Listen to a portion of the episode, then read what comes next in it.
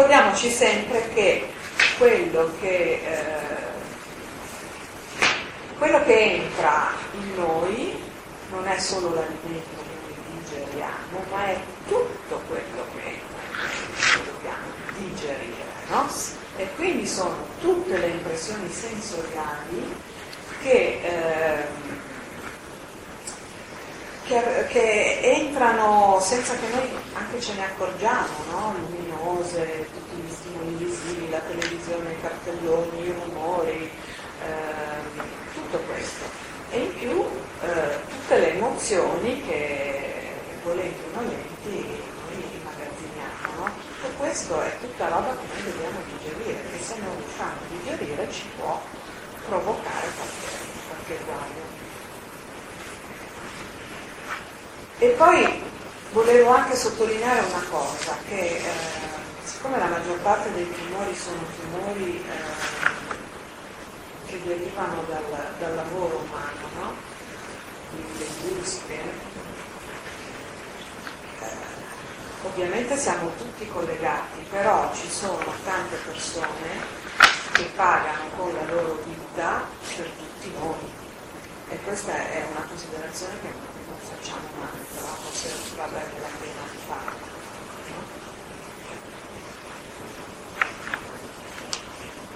Allora, questa è la scienza. Adesso vediamo di ampliarla un pochino di più. Perché va bene che la cellula fa quello che abbiamo visto, va bene che la cellula comunica con le altre cellule tramite tutte queste sostanze, no? che ognuno fa il suo e poi a secondo delle, delle varie interazioni con l'ambiente in senso lato avvengono altre reazioni, altra produzione di sostanze, eccetera, eccetera. Ma tutto questo così per la scienza avviene per caso. Ma può essere un caso? Cioè, un, meccanismo così sofisticato, così complesso, no? io ho, ho balbettato nel descrivere realtà cioè, ci vorrebbero mesi e mesi no? per, per, descrivere ogni singola cosa. Com- come può avvenire senza che ci sia un regista che dirige tutto questo? Questa è un'altra domanda che io mi sono fatta già quando studiavo biologia all'università, no? però penso che è una domanda che anche chi non è addetto ai lavori si può fare. No?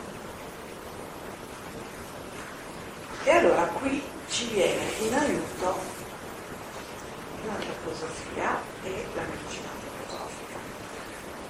Perché eh, guardano l'uomo e ne descrivono una antropologia molto particolare, eh, che io ho già illustrato, voi magari si annoieranno, però per chi non c'era mi tocca ripetere, che ci aiuta nel capire come avvengono queste cose che vi ho appena raccontato. Adesso facciamo uno schemino facile facile, in due minuti spero di raccontarvi cosa succede. Allora, qui abbiamo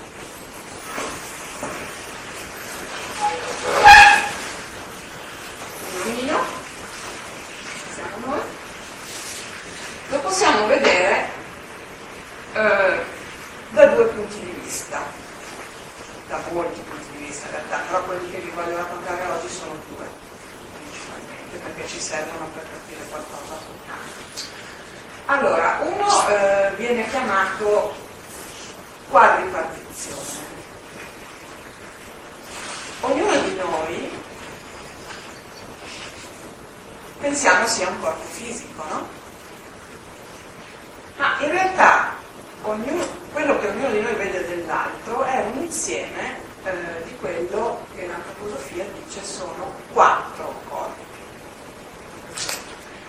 Il corpo fisico è semplicemente la sostanza morta, cioè possiamo identificare il corpo fisico con il cadavere, quindi con qualcosa che non ha più vita ed è eh, qualcosa che noi abbiamo in comune con il regno minerale. Quindi eh, da un lato abbiamo corpo fisico. Quello che tiene in vita il nostro corpo, e quindi lo fa crescere, lo fa, eh, gli fa svolgere le, le, funzioni essenziali per uh, vivere, eh, lo fa riprodurre, lo fa guarire quando si ammala. Eh, questo è un corpo che eh, l'antroposofia chiama corpo eterico, oppure corpo vitale,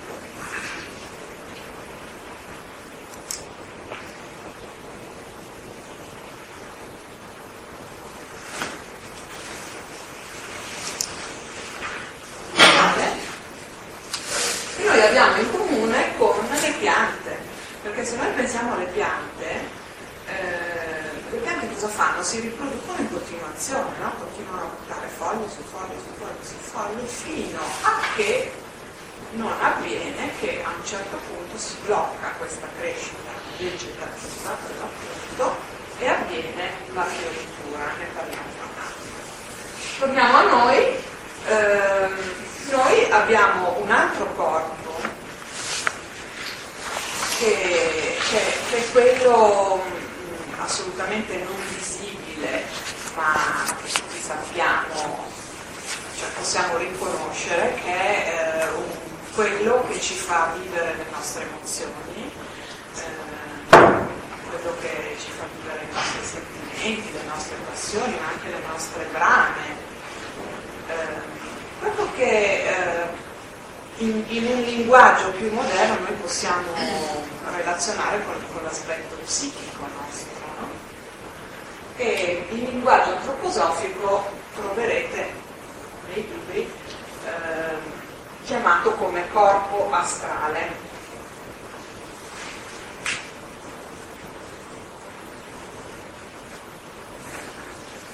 Noi abbiamo in comune con gli animali. Come mai? questo perché il corpo astrale, eh, appunto essendo un corpo di sentimento, anche l'animale sappiamo benissimo che, che sente, no? Cioè pensiamo solamente ai nostri piccoli animali a casa, cani, gatti, no? È evidente che hanno una sensibilità che non è esattamente quella degli altri, no? Eh, e un'altra caratteristica peculiare eh, è che sia noi che gli animali abbiamo la capacità di muoverci. No? Quindi eh, una caratteristica della corpo strana Ma sopra eh, tutto questo, perché qui siamo arrivati all'animale, però che, che ne dica Darwin, che, eh, ne dicano tutti i libri di scuola, perché ormai diciamo questa teoria darwiniana si è trasformata in un dogma, in un paradigma che viene insegnato a scuola, eh, noi animali non siamo, io non credo proprio di essere, e che nessuno di noi lo è. E questo lo possiamo riconoscere perché noi eh, siamo gli unici ad avere coscienza di noi stessi, cioè un animale non dice io a se stesso, solo noi possiamo. Adesso il discorso sarebbe anche troppo lungo, io non voglio dilungarmi su questo, chi ha voglia di approfondire può leggersi scienza occulta, filosofia e iniziare a, a, prendere un po' in mano queste cose, no? perché queste spiegazioni sono, sono essenziali per una vera comprensione di chi siamo io me la butto lì così, però io che in realtà nel nostro corpo umano viene chiamato organizzazione e non io, perché non è come tutti gli altri corpi incarnato in noi il nostro vero io la I maiuscola, perché è qualcosa che rimane più in alto. diciamo, è la scintilla divina che ognuno di noi ha in sé. Io penso sempre al dialetto sardo. In sardo io e Dio si dice Deo. Questo la dice molto bene. Allora, io li ho scritti così, ma in realtà la gerarchia è al contrario, nel senso che l'azione dell'organizzazione del Dio eh, va a, direttamente sul corpo astrale, quindi il corpo astrale viene dominato da Dio e Dio domina anche tutte le altre, sia tramite il corpo astrale che direttamente. Dopodiché la gerarchia continua, cioè il corpo astrale domina il corpo eterico, il corpo eterico domina il corpo fisico. Funziona in questo modo, adesso spiegarlo sarebbe troppo lungo e ci porterebbe fuori, però eh, teniamo presenti questi quattro step e teniamo presenti che eh, ogni corpo, ogni organizzazione corporea eh, maneggia, diciamo, o eh, più che maneggia, si serve come strumento di un elemento, avete presente i quattro elementi che vanno tanto di moda anche loro adesso, ecco, però noi concretizziamo questa cosa dicendo che il corpo fisico appunto è fatto di sostanza fisica, di pura materia, materialità. Il corpo eterico vive e agisce nell'elemento fluido, nell'acqua. Voi lo sapete che noi siamo fatti di tantissima acqua e che senza acqua tutto muore, moriamo noi, muoiono le piante, morirà il mondo, no? Quindi eh, l'acqua è l'elemento vitale per eccellenza, ma è l'elemento che eh, permette al corpo eterico di agire nel corpo fisico.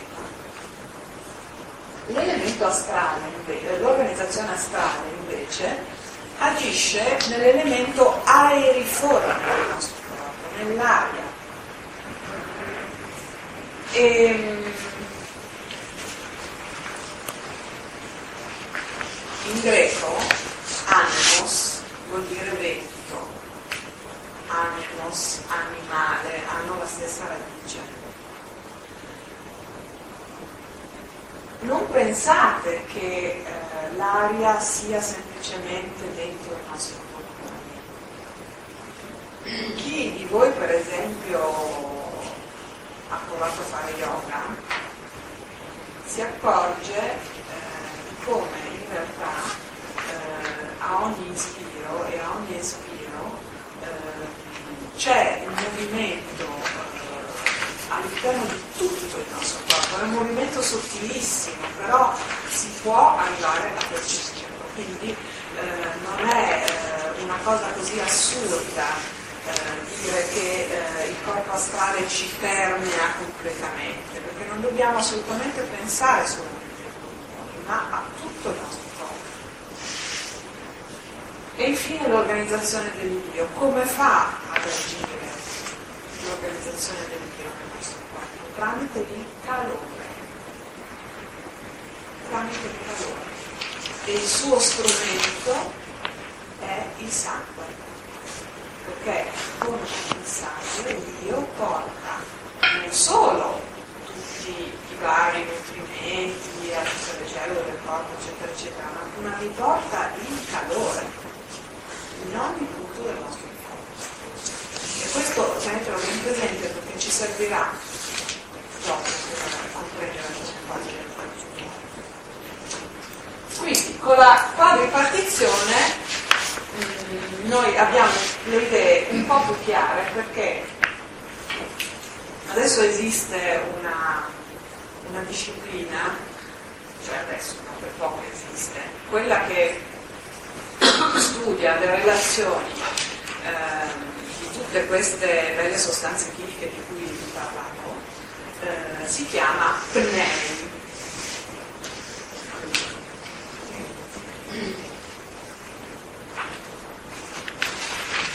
Psico, corpo astrale, neuro, endocrino immunologia.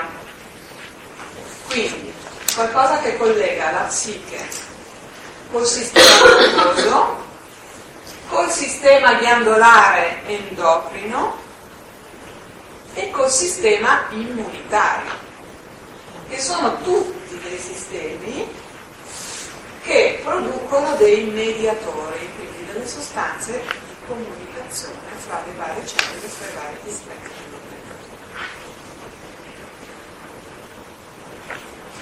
Quindi, tramite l'antroposofia noi andiamo a spiegare, perché la, la lei si limita a, eh, diciamo, vedere che ci sono un sacco di sostanze che a seconda di quello che uno pensa, piuttosto che eh, vengono secrete. Noi sappiamo che tutto questo è sotto l'egida dell'organizzazione dell'io, sto parlando di una posizione sana. È sotto l'egida dell'organizzazione dell'io che governa tutto, cioè è il capo di questo mondo. No? Quindi anche la strada.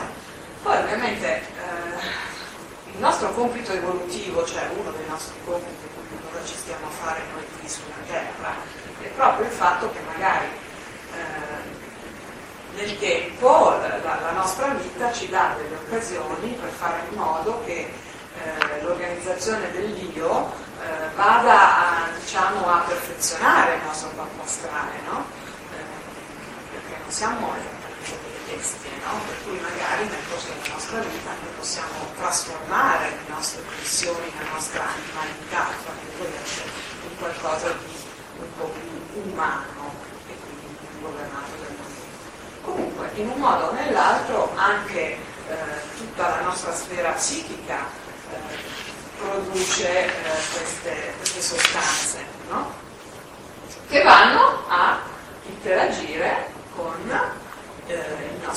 nostro eterico, no? quindi con, con, tutto ciò che riguarda la vita base del nostro organismo, no? il funzionamento base che fa in modo che il nostro corpo fisico viva, si riproduca e si ripari. Adesso invece vediamo questo uomo mh, mm, da un altro punto di vista. Che, eh, prima abbiamo visto una, una gerarchia, no? Adesso vediamo invece funzionalmente, proprio come funziona eh, l'uomo dividendolo in uh, tre uh, organizzazioni. Allora, nel capo noi abbiamo, nel cervello, abbiamo gli organi di senso, no? Quindi possiamo richiamare diciamo, una, prima, una, delle tre parti del, del corpo umano, sistema neurosensoriale.